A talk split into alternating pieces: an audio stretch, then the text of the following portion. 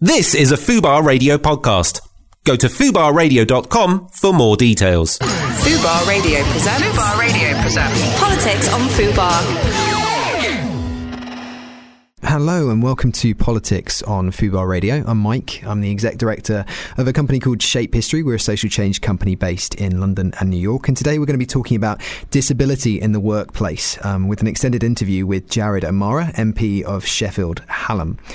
Um, now, in the news, we've seen that um, only yesterday that the UN have denounced uh, the British government for failing to protect disabled people's rights. And just to read from a piece from the Independent, they said that the government has been criticised by the United Nations for failing to uphold the rights of disabled people through a string of austerity policies. An inquiry into the UK's progress in fulfilling its commitments to the major UN convention found ministers have failed people with disabilities through a catalogue of policies in recent years, affecting a range of areas from access to healthcare to inequality in education and work. So, in the light of that, um, we're going to be discussing the accessibility difficulties of disabled people in the workplace and how the government can better support people with disabilities and what employers should do to make the situation better for their employees and much more than that. Now, before we get into that in particular, I thought it was important to kind of frame this in the discussion in in terms of the work that, that I do with the, the gang at Shape History here in London, um, so essentially we run social change campaigns that help and support people of any de- degrees of inequality or discrimination and work with specialist charities to enable people to be able to do that.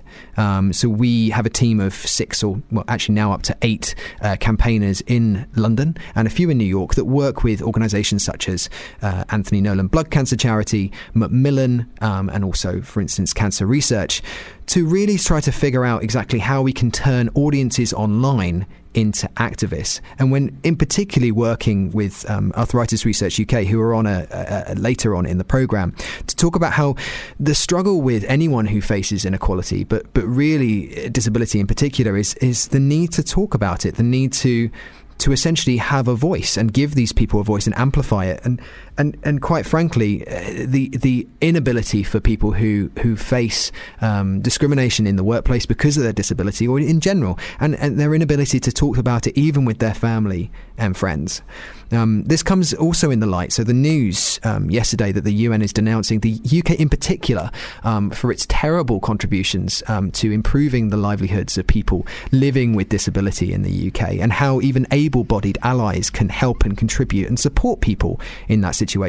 Um, in the light of that, we've we've also seen news that uh, there's been uh, some findings through from uh, Scope, which is the, the UK's leading disability charity. We've got Richard on the show a little bit later talking about that. Well, we found that actually there's been no progress in the last year, few years, since the Paralympic Games in 2012 was held in London. There's been absolutely no progress in, in shifting the stigma from the general public of how people feel about discrimination or how people feel about how they uh, present themselves in the workplace um, if they are disabled or, or generally in life. Um, th- there's also the news that actually we well we work with young people um, all the time who kind of struggle to get their voice heard, and we work with people who fight against inequality at Shape History, and especially those um, who need uh, to, to address their voice and amplify their voice further. So actually, this particular topic, along with the idea that the UN have, have recently um, yesterday denounced the UK and e- equally the news in um, in 2012 with the Olympics, and, and finding that there's no been been no progress or little progress in shifting that stigma, we've I think it was a really important issue to discuss today. So we've got a string of really influential guests, top speakers and experts to talk to us about essentially how it will work and how we can improve the livelihoods of people uh, living um, as uh, a disabled person in the UK. And particularly, what I wanted to focus on was uh, the, the striking stat that people who, I mean, we've all, we, to get a job or to get an interview, we've all maybe told the old porky pie on a CV. We've all just maybe hidden a little bit about ourselves. That's what we naturally do. We, we sort of express this, the positive sides or the side that we think the employer is going to like, but actually we then take away or maybe bury a little bit those things that you think the employer's not going to like, like I don't know, your your drinking habits on a Friday night, or I don't know where you want to go partying on a Saturday. You probably wouldn't put that on your CV, but they're an essential part of there are, are essential parts of you as a human being who make you you And I'm not saying that, that being disabled or a disabled person is a is something which which actually defines a person, but is a core part of actually who that person is and the way that they live their life. And the striking statistic from Scope is that people would rather make them make their disability invisible on their CV just to get an interview. And we found that actually people who do put their dis- uh, disability on a CV find that they don't get any interviews in the first place. So there was a, a news in, in BuzzFeed um, just yesterday, uh, a, a story that said, and I'm going to quote, I'm from the UK and have muscular dystrophy.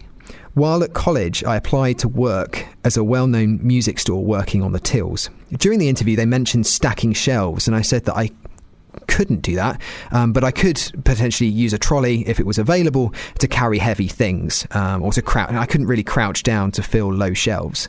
Um, they said that that was fine as the job was mainly till based anyway. I went home having thought the interview went really well, but got a call saying I was perfect for the job, but I wouldn't be liable due to my disability.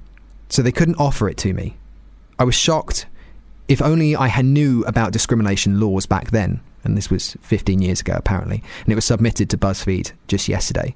So there's an incredible amount of discussion I think that needs to happen around the issue of discrimination in the workplace or discrimination of um, people who are disabled in life in general. And it's the same of, as any inequality, really. It needs to be spoken about. The conversation needs to happen, and we need to just have a frank and open discussion about actually what's going to make it better. Because I think what's also crucial is that when you look at any form of inequality or any discrimination, you can split it usually between incidental discrimination, or discrimination that actually lies in hatred. And we may find later on, and I'll be talking to the guests about this in particular, that when we look at the UK's um, or the UN and denouncing the UK for its terrible contributions to helping and supporting people with disabilities in the UK, and that's got a lot to do with the, the terrible um, cuts uh, in terms of budgets uh, that have made it impossible for people to facilitate people with, dis- with um, disabilities I'd love to just unpack a little bit. What is incidental discrimination? What is due to the fact that people don't understand this issue enough?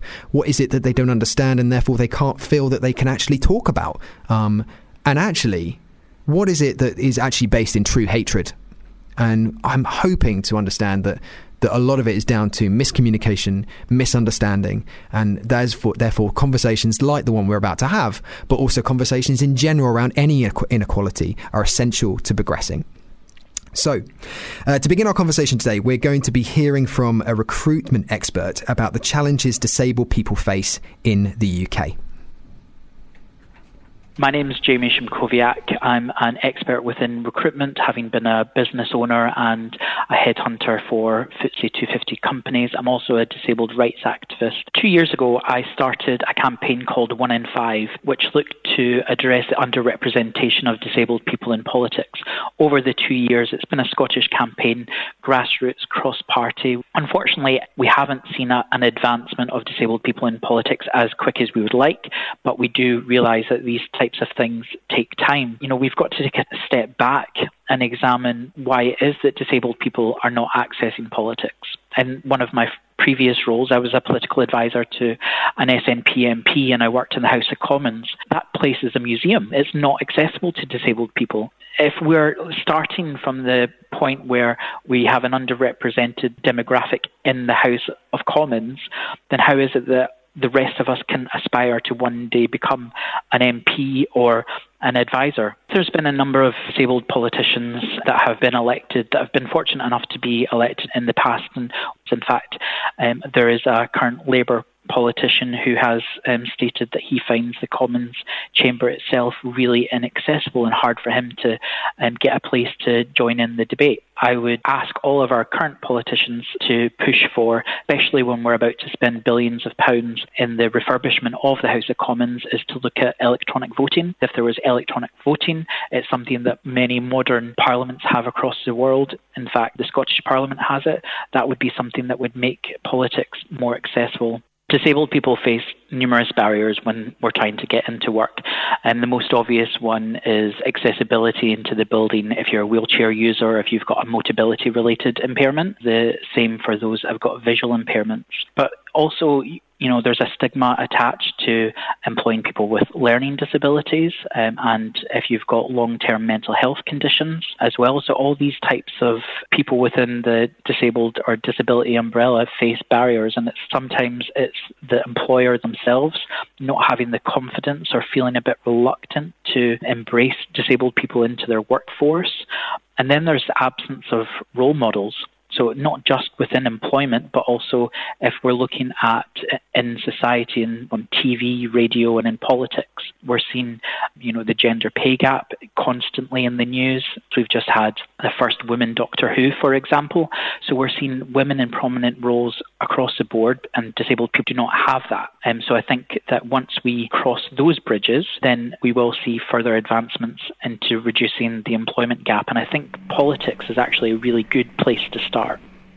Now, that was Jamie there talking about the inequalities that are faced amongst starting a conversation about discrimination in the workplace and the, the absence of role models, the difficulty of employers maybe starting that conversation or having the confidence to start that conversation, and also the struggles that are faced with austerity. Um, so, listening to that package was Jared O'Mara, Labour MP for Sheffield Hallam, who was elected in June uh, 2017, and we're, and we're going to have a chat with Jared now. In fact, if you if you guys listening have any thoughts and feelings and want to get in touch with us, please get in touch with politics at fubarradio.com or tweet us at fubarradio, and we'll be including some of your thoughts and feelings and your questions uh, throughout the program. So, um, uh, Jared, are you there?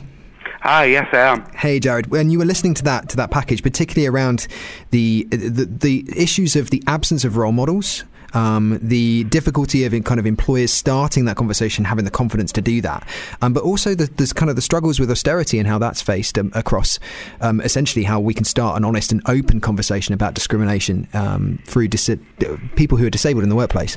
Um, can I just get your general thoughts and feelings on on this issue in general, and then we can maybe dive down into some specifics? Well, shall I uh, start with uh, the issue of role models? Uh, because that was the first thing you mentioned. On the subject of role models, it's like I've sort of inadvertently uh, uh, become one to some people now, and that's all well and good. But the fact is, we need a lot more. And uh, I think uh, popular statistics uh, recently have estimated people with the Equalities Act recognised disability at one in five of the UK population. Uh, so uh, I think what uh, roughly 60 million people, uh, one in five of that, that's 12 million people have a uh, disability of some sort. And then furthermore to that, one in every four people have or will have uh, a mental health problem during the course of their life, which is also protected under the Equalities Act and classed literally as a disability. So we need to be moving more towards that uh, in Parliament uh, with the makeup. We need to be looking at having a fifth to a quarter of all uh, MPs, uh, and then in second chamber, which I don't think should be the Lords. Uh, I think it should be an elected second chamber, but that's a different argument entirely. Yes. We need to be looking at that, that composition, moving towards a fifth or a quarter to reflect the actual makeup of society and then we need diversity in all the different disabilities uh, and uh, and see people with different uh, impairments and disabilities represented in both chambers. Yeah, and, and particularly, and it's, it's wider yes, than that in terms of role models. We don't see uh, when do we see disabled people on TV? And I'm not just talking about like say presenters or anything like that. When do we see disabled actors playing disabled parts? Going right back as far as I can remember, right to when I, I, I saw. Uh, uh, Daniel Day-Lewis played Christy Brown as, as a young man, when I was a young man, I mean, uh, in My Left Foot. And he's not got cerebral palsy, and he's playing uh, somebody with cerebral palsy. And this this has happened uh, right through all, all acting. Uh, and this has been a debate actually uh, in the news this week about how uh, an actor called Ed Skrein. uh, uh, turned down playing a part in a, a film, one of the Hellboy sequels, because uh, is uh, a Caucasian man who's meant to play yes. uh, an American Asian man. And it, brings into the wider debate that we don't see disabled people uh, uh in, in cinema, in television, uh, as actors. Uh, and like I said, that's a whole point around role models is there's just just not many out there in the public eye, uh, the forefront uh, in in the media, in politics, in public life, uh, uh, in general. Yeah. Do you, And do you think that to- also? We start seeing more of that. It's like it's not just me. It's like yes, I've got a disability, but ultimately I'm just a guy. I'm just as, as flawed and as human as everyone. We need to see, start seeing people uh, much better uh, than, than me, uh, much better role models. Sure, Jared. And do you think- leaders, Jared, do you- leaders? Yeah. Sorry, mate. Um, so, just with regard to actually the the the, um, the role models that you're talking about on television, um, obviously it's important for, for all inequalities to see themselves represented on television. Is there an element of risk averseness to selecting actors that you know are going to bring in a crowd, right, versus actors that are actually authentic? I know this isn't directly related um, to your area of work, but you brought it up. Well, if we're talking about acting specifically, every A-list Hollywood actor or starts off as a Z-lister, yeah? Yeah. You've got to make your, na- make your name and cut your teeth somewhere, and I don't doubt there's uh, a whole wealth of disabled people out there that are talented uh, uh, uh, in, uh, in the sector of acting and are not getting the chances or are not even being brought through into training at uh, places like Brit School or RADA uh, uh, or uh, uh, uh, other acting companies and other uh, acting schools uh, training sectors, and they're not being brought through. They're not given a chance because there's been long been this narrative that like oh, disabled people should sort of be pushed under the carpet, uh, figuratively speaking, and and should be like. Uh, well, whilst uh, uh, p- uh, productions uh, and films and uh, cinema will tentatively address disability issues.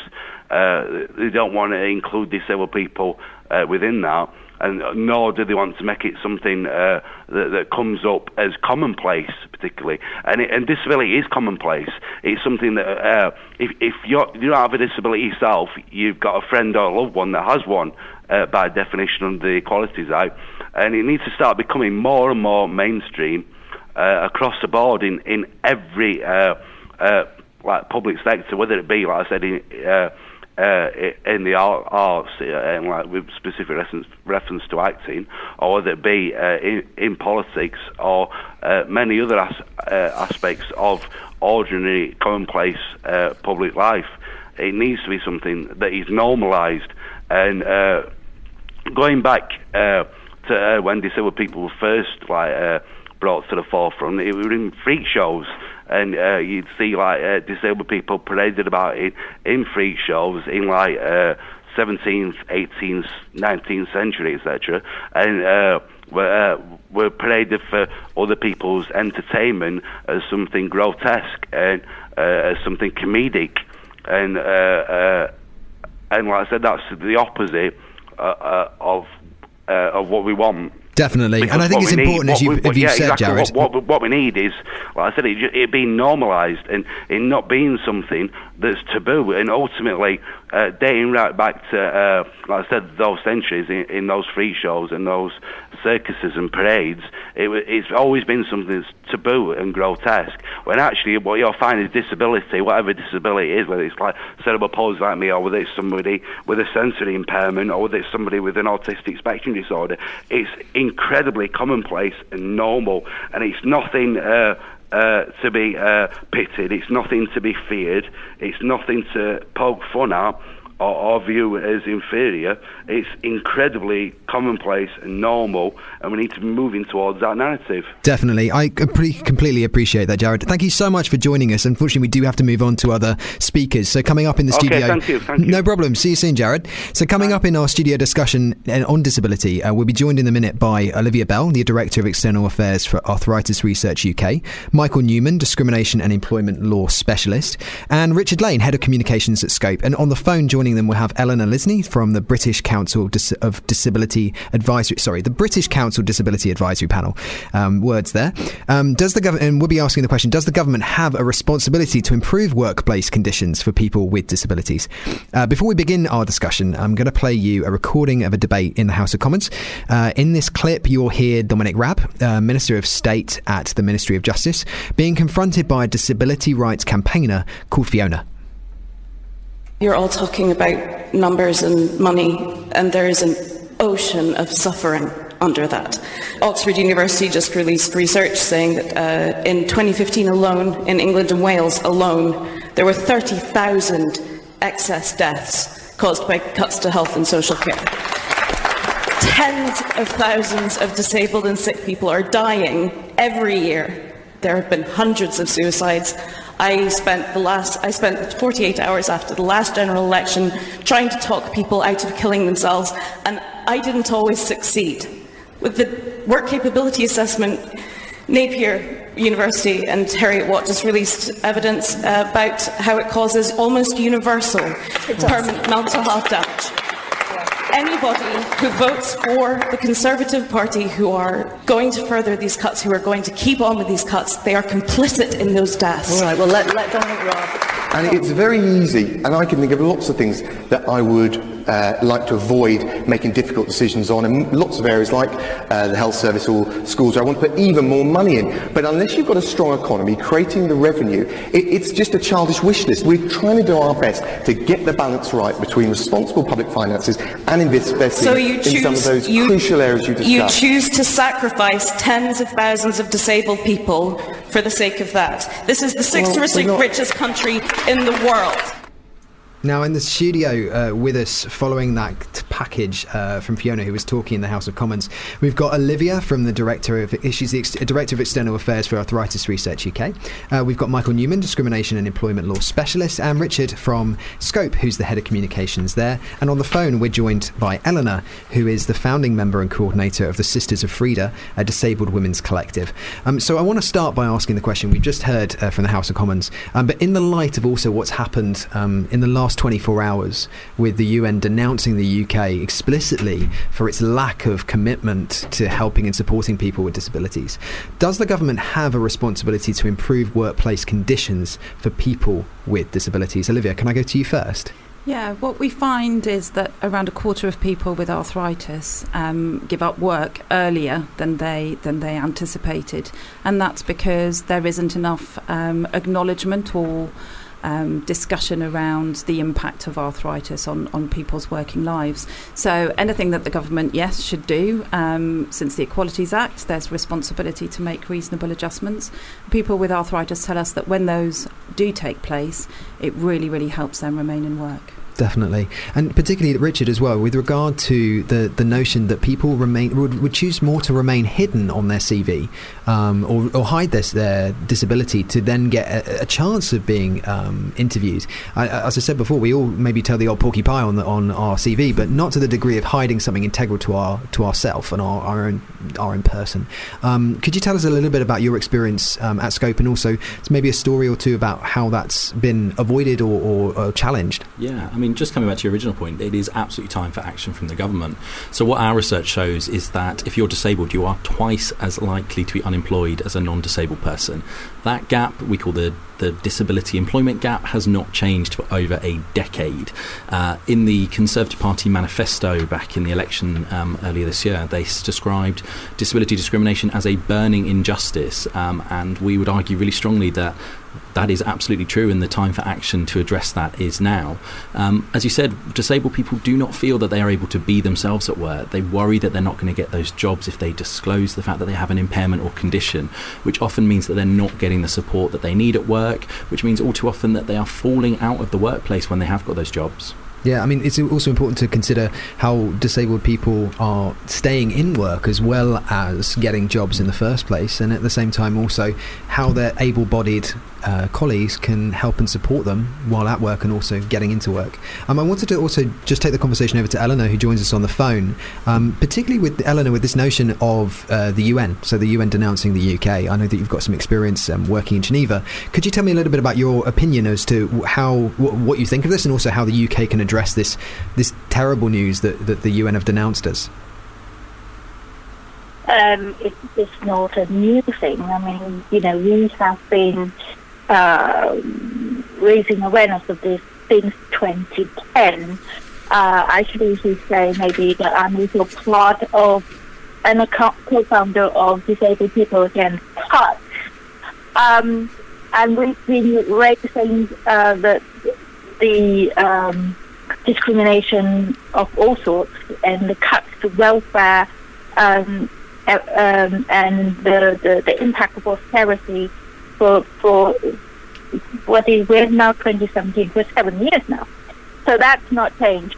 Um, this UN uh, con- condemnation or um, concluding recommendations that we got yesterday is a it's a culmination of all the seven years because we only we signed the um, convention in 2016, I think, uh, 2005, I think. I remember because I think it was actually Scope who uh, hosted Yes. a um, And also-. And also, Ellen, Yeah. there's the news today. Also, well, there has been the news from Scope that, that there has been a lack of progression around challenging stigma since even the 2012 Paralympic Games. Which when we'll be talking to someone who's worked with Paralympians um, just shortly. I want to bring the conversation over to Michael Newman, who's a discrimination in law, uh, employment law specialist. In what ways, Michael, do you feel like the uh, the UK or, or people in general, um, both able people, able-bodied people, and also people of all ages, including young people living with disabilities, can challenge uh, the UK government and actually um, see progress? Well, although there are lots of employment rights, I think one of the things that needs to be done is enforcing those rights. So, not just having them in the abstract, but actually putting them into place. Uh, a big part of that is access to justice. The removal of um, employment tribunal fees that we've seen recently is going to play a big part in that. But then there's something outside of the law as well, and that's talking about it and challenging uh, assumptions, challenging stereotypes, and getting people to realise that this is really valuable not just for disabled people but for society as large. Yeah, definitely. But, uh, but with regard to if, if people, and this is to the whole panel here, if people are unable to speak about it, perhaps to to, the, to their family members, as we found with, with working with Arthritis Research UK recently, but also unable to sort of put it on a CV, how can we honestly expect people to start opening up and start an honest conversation? That's to, to the whole panel.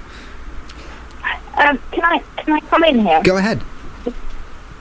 So it's we say disabled people, but there's also disparity amongst dis- disabled people themselves because it's not just uh, uh, an anonymous blog because disabled people are, you know, uh, are, are also women, BME, etc. So all those um, have uh, intersect as well. Um, it's not just the government; it's also when um, disabled people actually put themselves forward or are part uh, of, of going to RAG or ESA, that we find that you know there are, dare I say, charities take advantage of disabled people um, when they apply and not and not and not pay them any any any money for for doing that, like in welfare. Definitely. Uh, and back to, welfare. So it's not. So it's not. I mean, obviously the government has a the DWP has a huge part to play in it, but there are some other uh, people, employment employers who are also complicit. Yeah, but, but but Eleanor, Eleanor, back to, and also to the to the whole to the whole crew here. Back to the point that, that, that there's there's a need for conversation and there's a need for people to start those honest conversations. But but we're finding that people are unable to do that even on CVs or to their family members. Um, how, what do the what do the gang think in the room? Well, the vast majority of, of people don't want to be defined by their disability, and indeed, why why should they? Yes. Um, and with people with arthritis, um, 78% feel um, that society doesn't understand them because they they don't look any different to anyone else, and and it's an invisible condition. So. You're right. There is that, that stigma, that self-imposed stigma of, of not wanting not wanting to be defined by your condition, not wanting to, to, to talk about it, and that's why we've been running this campaign to highlight um, the real impact of arthritis and to encourage people to talk because through acknowledging the problem, you can start finding the solutions. And often in the workplace, they're really, really simple solutions. And as you say, it's about having that conversation. I'm sure that's the same thing. Yeah, absolutely. So, you know, you can change laws, but you don't change hearts and minds at the same time. And we run a campaign called End the Awkward, which um, the polling reveals that two thirds of the British public admit that they feel awkward around disabled people because they don't know what to do, they don't know what to say.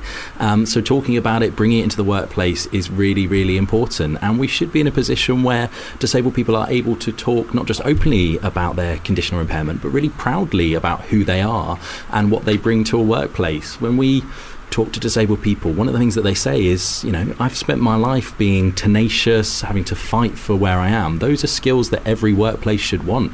We should be having a bun fight of employers wanting to employ disabled people because of those skills.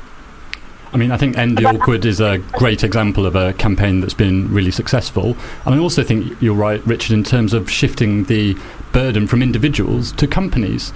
Companies should be putting policies on their website saying what they'll do for reasonable adjustments. Yeah. And they should be giving examples of what they've done in the past so that people say, ah, it, it could work for me. I can see what they've done for other people and I can envisage myself being part of that organisation.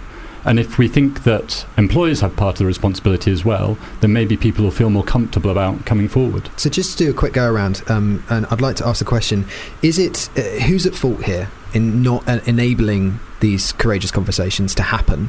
Um, and should we actually expect um, people who are living with disabilities to even ha- to have the bravery sometimes to have these conversations? Is it the government? Is it employers? Is it friends and family? Or is it a combination of the of, of everyone? Um, I'd like to offer that to whoever whoever wants to answer first. I mean, I think fault isn't kind of the way I'd put it. I think it's we need all of these solutions. So the government needs to make tailored support available for disabled people. Those disabled people who can and want to work should get tailored support to allow them to stay in the workplace. We all have a responsibility to change attitudes, and employers have a responsibility to be looking at the people that work for them, but also the kind of the business case. I mean, I take really great confidence from looking at, say, Stonewall's Workplace Equality Index. When that was launched about 15 years ago, there were about 10% of the people in the top 100 LGBT friendly employers who didn't want to be named because they were embarrassed about being on that list. But they now fight over who has the best LGBT network and who can attract that talent. That's exactly what disability should be as well. These are Yeah. great untapped potential. A million people, a million disabled people can and want to work in Britain but aren't getting the support to do that. That's an injustice that we need to tackle. as a disabled woman who have, you know, been employed actually in the university, I can say that it's actually quite, it's not as easy because my disability is very visible. It's not that I'm hiding it.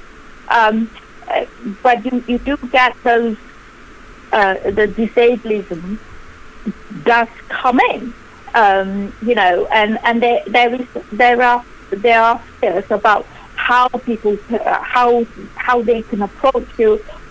Actually, what the fear is, um, how they can accommodate you, because they don't always talk to you about accommodation because they fear that they might not be able to do it. For example, uh, for me, it was an accessible toilet. It took them 18 months to put one in.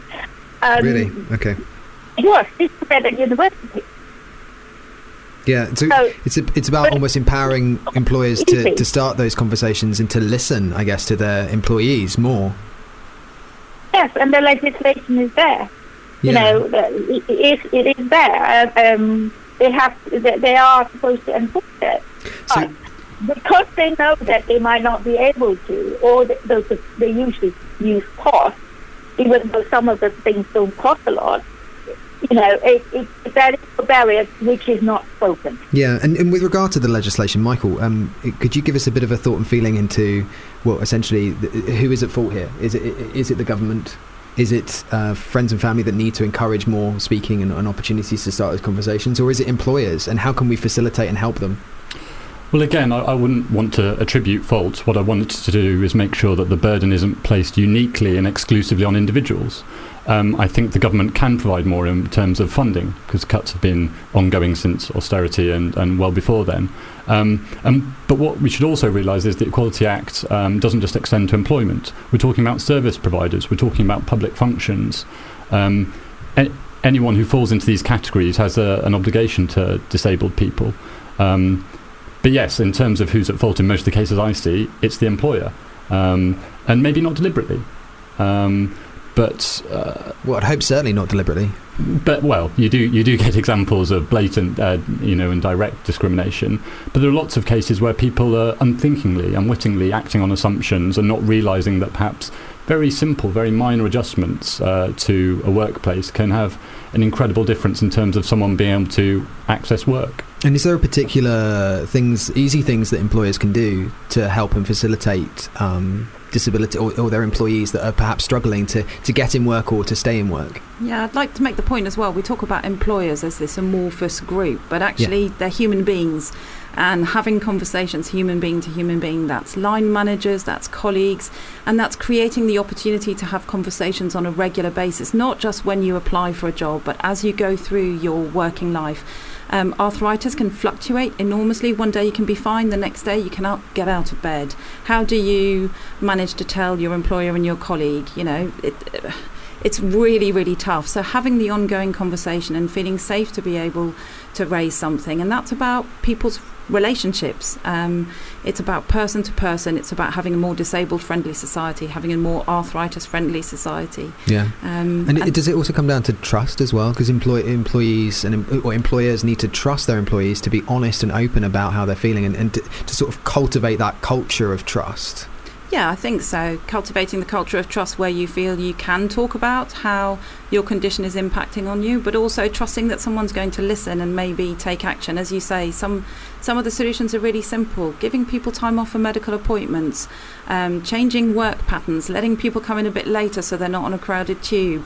Um, sitting sitting down for long periods of time can be impossible for some people. So why have meetings where everybody has to sit around a table? You know, bring in breaks, give people um, portable stools so that they can, if they're in a standing job, maybe take a rest every now and again. They can be really simple things. That's brilliant. And also, there's tra- transferable skills as well for people with disabilities. Uh, uh, there's an incredible amount of um, stigma, but also challenges that they've faced in their life, which then is hopefully giving them trans- transferable skills to then bring to the workplace. I want to bring the conversation just finally uh, in this, this, final section over to austerity. And um, M- Michael, you, you, mentioned austerity uh, earlier. Um, in what ways, because we've seen obviously the news this morning, the UN denouncing the UK um, as terrible in terms of its its facilitation of of, of equality and, and, openness to, to embracing uh, people with disabilities and helping improving their lives. Um, in what ways have, have austerity crippled that progress? Well, I think we have to look at the disproportionate impact that cuts have had on minorities. Um, and lots of work has been done by, say, the Fawcett Group on the impact it's had on women. But I think uh, similar research shows the uh, impact on disabled people. And that's partly because of the lack of other opportunities. If, if reasonable adjustments or access to work is cut for disabled individuals, there may be nowhere else to go. Whereas for able bodied people, it may be that they have more of a range of options. If they're made redundant from one job, they can perhaps find another job more easily. Um, so I think it's looking at the disproportionate impact um, that we see the real um, effect of austerity on disabled people. And is there anything that you'd advise from a legal perspective that people could do to challenge um, the effects of austerity in progress, in t- in, on its effect on progress? Uh, uh, as a lawyer, there's only going to be one answer, which is bring claims in tribunals and courts. But I mean, I recognise that that's not the only way to get change, and sometimes campaigning and starting conversations can be far more effective. But um, in terms of enforcing legal rights, it's got to be about bringing claims and getting uh, court orders to say you must do this. Fantastic. And just to just to bring this around to everyone on the team here, so. Um, um, Olivia, could you tell us a little bit about your feelings on, on that particular subject? Um, I I agree. Austerity um, causes causes problems for, for, for people. Many people aren't even aware of um, the options that they have. There's not enough promotion of the Access to Work scheme as it is, so it can only get worse. So, really agree having the conversation, um, highlighting the issue, bringing it alive um, and looking for change has to be has to be a solution. I completely agree. I completely am giving people the freedom and and um, the, the feeling of freedom that they can they can actually start those conversations and support them in that. Um, Eleanor, over to you. Is there things, simple things that we can do to help challenge um, the effects of austerity? I think we have to acknowledge the fact that, for example, we, we um, I, I can't remember his name, but uh, mentioned about the effect of austerity about women well, yes. when you are a disabled woman, it impacts you doubly, and if you're BME, it impacts you trebly, you know, and three times, triple times. Yes. So, I, I, I, I don't have an answer.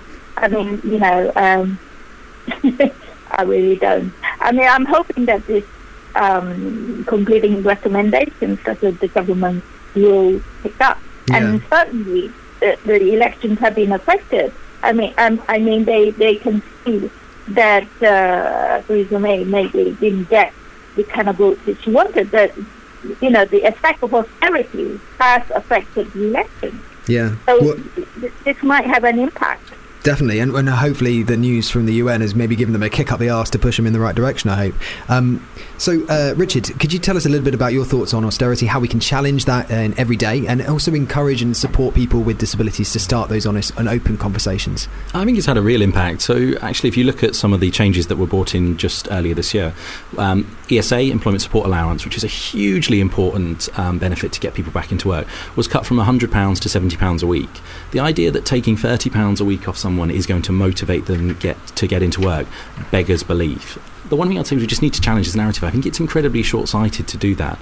If you want to grow the economy and you want to have the strong and stable economy that we, we all talk about, getting disabled people into work is good for that. We've done calculations that shows if we get a million disabled people back into work by 2030, the British economy will be 45 billion pounds every year bigger.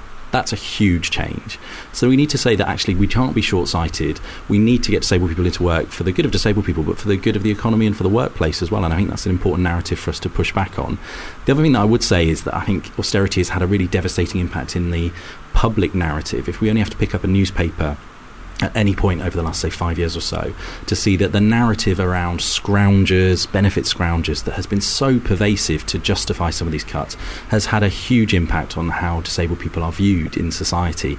And that's something that we need to continue to challenge. Definitely, and I think this all goes to the point of uh, similarly the point you were making with Stonewall and their equality index. It goes to the point of, for lack of a better word, challenging and encouraging normalisation of an issue which, as you've put it, uh, Richard, uh, ending the awkward, getting everyday people to st- to talk about this, but also then um, Olivia with your campaign, it's a joint problem. It's something that affects everyone that needs to, and we all need to address it. Um, but equally, it's about supporting and encouraging the voice of people living with disabilities to have the freedom and openness to do that. So thank you so much um, to Olivia, to Michael, to Richard, and to Eleanor for joining us on that really empowering discussion. Thank you so much. I'm sorry we don't have a lot of time to, to, to talk, um, but thank you so much for joining us in the studio. Um, so up next on the show, I'll be speaking to an actual Paralympian. Uh, joining me on the show will be Helen Scott, MBE, and we'll be straight back after this short break. Fubar Radio presents Harriet Rose with Nossa. I feel like it's easier or even harder now to grow up under the spotlight? All right, Much. Parkinson. That I'm was just- a really good question. I'm just interested. No, no. If you look at the Drew Barrymores and the Michael Jacksons, I think back then it was more like you're a kid, but we're just going to let you party with people that are adults, and therefore drugs and alcohol were a bit more of Rife, a problem. yeah. I mean, I can't imagine being famous at even 18. I just, I was really annoying. I was so annoying. What about you? Were you really annoying as well? You were just sort of like No, emo. just, just a cool guy, really. I don't think you were because I've seen your passport photo. that guy had a lot of fun. Every Thursday, Harriet Rose with Nossa from 4 p.m. Fubar Radio. Fubar Radio presents. Fubar Radio presents. Politics on Fubar. I just want to say thank you again so much to uh, Olivia Bell, the Director of External Affairs for Arthritis Research UK, Michael Newman, the Discrimination Employment Law Specialist, and Richard Lane, the Head of Communications at Scope, and finally Eleanor Lisney, the founding member and coordinator of Sisters of Frida, the Disabled Women's Collective. It takes a lot to these people to be coming out and taking up their time to have a chat with us today, so I really do appreciate it. Thank you so much. So joining me on the line now is Helen Scott, MBE. Uh, so many of you remember the moment when Helen piloted uh, paracyclist Sophie Thornhill to glory at the Rio Paralympics this summer. Helen also won silver and bronze medals alongside Aileen McGlynn at London 2012. Um, so Helen, thanks so much for joining us today. Hi, thank Hello. you for having me. No, no problem at all. When, can you start by telling us um, what does it actually mean to pilot another a, a colleague at the Olympics? Could tell us a little bit Um, about what that means? Yeah, so a lot of people are a little confused when I say I'm a pilot. They obviously think I uh, fly a plane or something like that, but um, I'm sure it's not. quite. it's definitely not that, um, but it's not far off the speeds um, we try and get to on the bike. So um, basically, yeah, I um, I ride the front of a tandem bicycle, which is a, a bike that uh, has two sets of pedals, two um, two saddles, um, and two handlebars. So it's basically two bikes put together. Um, and I am the eyes of that bike. Um, I pilot a visually impaired rider on the who sits on the back and pedals on the back of that bike. Um, essentially, all tandems that you see racing around the world um, always has an able-bodied person on the front and a visually impaired rider on the back. So, so yeah. Thank you so much. Was, I mean, I didn't actually know what piloted mean before I was researching um, your work, so it's it's actually wonderful uh, to to kind of give that expression. So thank you so much.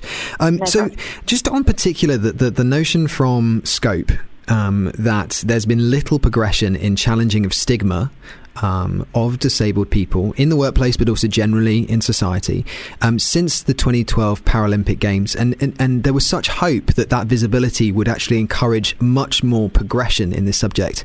Um, can you talk to me a little bit about um, what, how, do, how does that make you feel, firstly, and also, yeah, well, firstly on that, how does that make you feel? Um, I mean, it's sad, I think, that um, that's still sort of an, an, an issue at the moment. I mean, we're five years five years ago since London Paralympics actually, um, and it's just sad to think that in the workplace it's sort of not improved. But certainly from my point of view, um, it it definitely has sort of in terms of the support that we get as, as Paralympic athletes. Um, you know, it's shown sort of I mean, cycling is a different issue, which hopefully we'll be able to touch on later. But certainly, um, I'm sure a lot of the listeners might have watched London 2017 in the Athletic Stadium yes. uh, with the back-to-back, you know, World Championships. So the Paralympic uh, guys came first, and then obviously the able-bodied. Um, and you know that was a that was a packed-out stadium. I was actually able to go and watch as well because one of my best friends, Kadeena Cox, um, competed and won a gold medal there. Um, so in terms of the legacy of 2012 for sport on the Paralympic side, it certainly has got better. And don't get me wrong, it's it's nowhere near sort of where it needs to be um, in terms of comparing to sort of the Olympic guys, but it's certainly got better. But it's just really important that you know we as athletes um, help help improve that and keep and keep the legacy going. Yeah, and part of sort of keeping that legacy going and and helping your co-workers. Um, I was curious, Helen, how did you first get involved with um, piloting paracyclists? Um, so I joined um, the Great Britain cycling team just out of college um, a long time ago now it feels, and um, I was part of the able-bodied sprint program. Um, British Cycling are very good at like we train side by side with both the squads, you know, the, the paracycling team and, and the able-bodied team. So I sort of was mixing it with with all the all the sort of uh, squad members. And um, after a year on the program, it was sort of decided that I would I would be leaving and I would I would move back home, and, and that was sort of the end of my time on the team. Um, however, the head coach of the paracycling team at the time, Chris Furber, he um, had been watching me over the year and he sort of reached out to me and says, you know, I really think that you'd be a fantastic pilot. Like, please, like, will you give it a go, you know? Um, I was quite resistant at first, you know, as a stubborn sort of 19 year old. I was like, no way, you know, I want to race on my solo bike. Um, I'm going to the Olympic Games and, and that's that. Um, but was persuaded by sort of my parents, like, just give it a go, you know. And um, I jumped on for the first time with Neil Fachie, who is multiple Paralympic gold medalist, and absolutely loved it. And that I've been doing it ever since, basically. So this is sort of my, I think it's my eighth year of piloting the tandem, and I, w- I would not change it for the world. That's wicked. And was there particularly something about this this area of the sport that really kind of draws you in? Yeah, I mean, it's obviously quite inspiring, sort of having somebody on the back of the bike who can't see, and they put all their trust in me to make sure that we get safely around that track. Um, you know, and to me, I love working as a team as well, and it, and it really is a team event. Although when you're on the track, sat on that start line, it feels like you're the only one on that bike.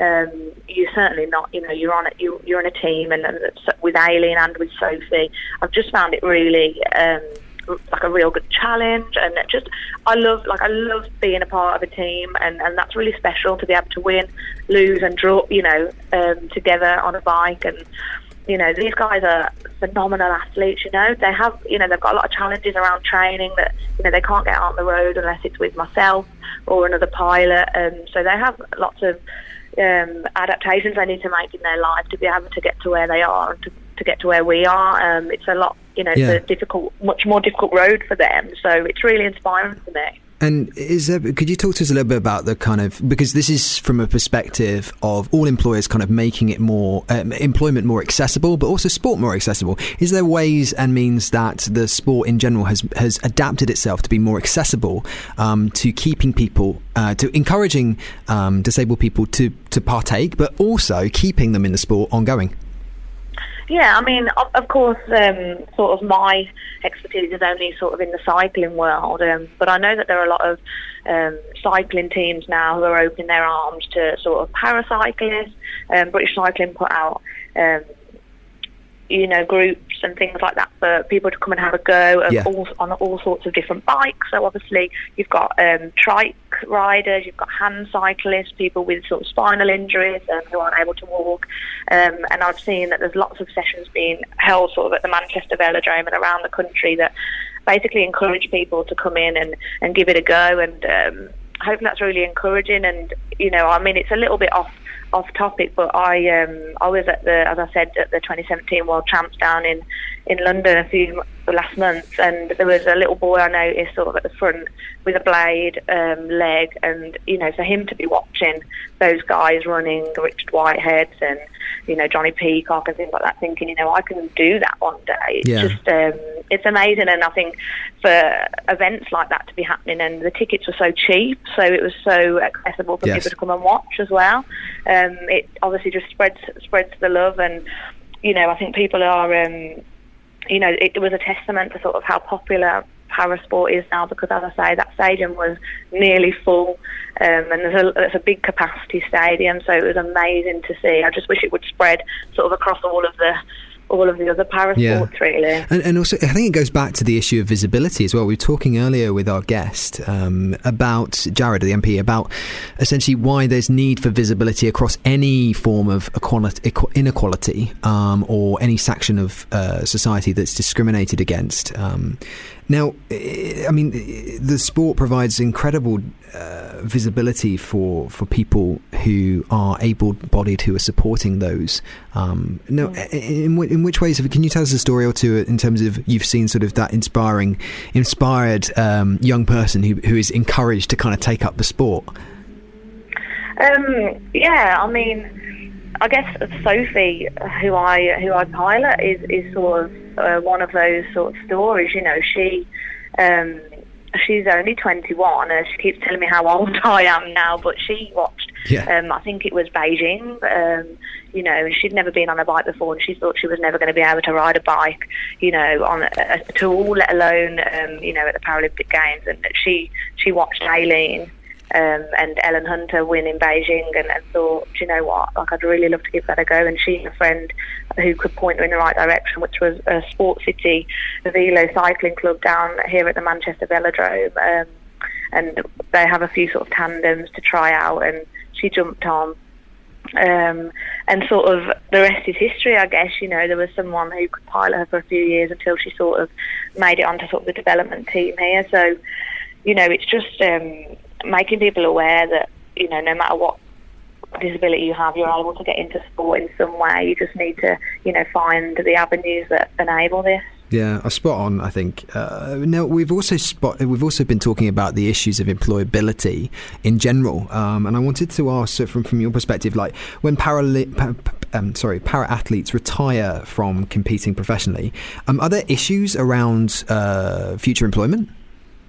Um, I think, to be honest, it's not it's not solely sort of just um, for the para guys. Of course, there are sort of obstacles that um, come into that a little bit more than an able-bodied athlete retiring. But um, a lot of the athletes, and certainly a lot of the cyclists who I work with, have um, come into the sport a little bit later on. So their injuries sort of haven't happened until they're a little bit um, older in life. But some are ex-service men and women, and some have had sort of some have were professional sort of athletes and then got injured. Um, so because of that reason, like they're already sort of uh, have a degree and things like that, and they've probably worked beforehand. So in terms of sort of retiring, there's often um, you know something for them to go straight back into. But because the sport's growing and a lot of youngsters are now being inspired to get into it and stuff, they are coming onto the squad quite young with without any, any qualifications really. So I think it's really important that you know the national governing bodies help these athletes um, throughout their of time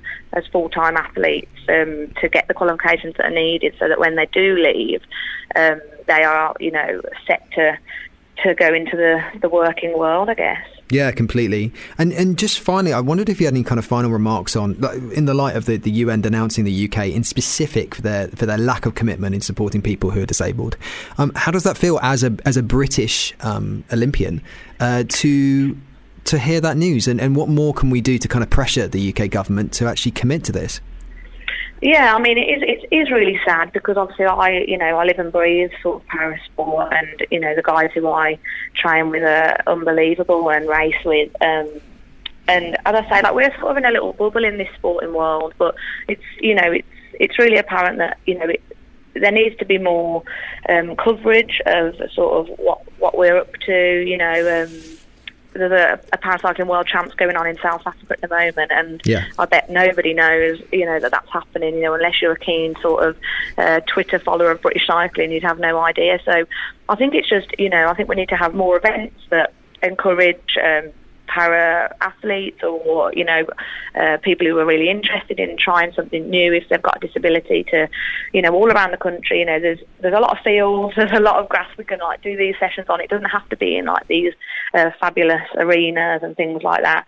Um, and just you know, just something similar to sort of London 2017, where you know the the able-bodied world champs came after the the para. You know, having them join together often uh, encourages more people to sort of see what it's all about and, and things like that. So, um, I, I just think they just need it just needs to be talked a little bit about more. I mean. Channel 4 did an amazing job for us in at the Paralympics, and for you know three weeks we were the talk of the country, and then suddenly it sort of dies down again. So it's just about keeping that going, really. Yeah, definitely. I think it's, it's definitely an issue of visibility um, more than than than most. Um, so thank you, Helen. Thank you so much for joining us. As I said, it takes a lot for our um, for our uh, speakers to come on and, and give their time. So I really do appreciate you coming on board and, and having a chat No with me problem. today. No problem. Thanks so much for having me. No worries. Thanks, Helen. Thank you. No problem. So yeah, it's, I think it's been a really interesting hour. Um, I've definitely, I don't, I, I won't confess to knowing everything about um, disability, and I was quite daunted um, when uh, sort of faced with having to fill a whole hour with talking about something that I know a lot about in, in inequality through the work we do with Shape History, the social change company, but. This was a learning experience for me, and I think, uh, off the back of what we've just learned, I think it's it's absence of role models and the need for visibility. It's the, the the fact that we need to help and support employers to start those difficult conversations or potentially difficult conversations with their employees. Um, but also, it's about bloody tackling the government with these austerity measures. How embarrassing after Brexit! How embarrassing after the European community somewhat uh, laughing at the UK with it's struggling to negotiate a good deal for the for the, for Britain um, or the UK government, and in the light of the UN now denouncing the UK in specific um, for its lack of commitment to supporting people who are disabled, how can we come together to actually lobby the government and make them get off their ass and do something about this because it's not fair? Anyway, thank you so much. Um, excuse that little rant at the end. Um, thanks so much for joining me. Uh, I'm Mike from Shape History. I've been leading the Fubar Radio's uh, politics show this uh, Friday. And yeah, uh, now we're going to play out with Paloma Faith's new single, which is called Crybaby. If you enjoyed this podcast, please don't forget to rate and review us on iTunes.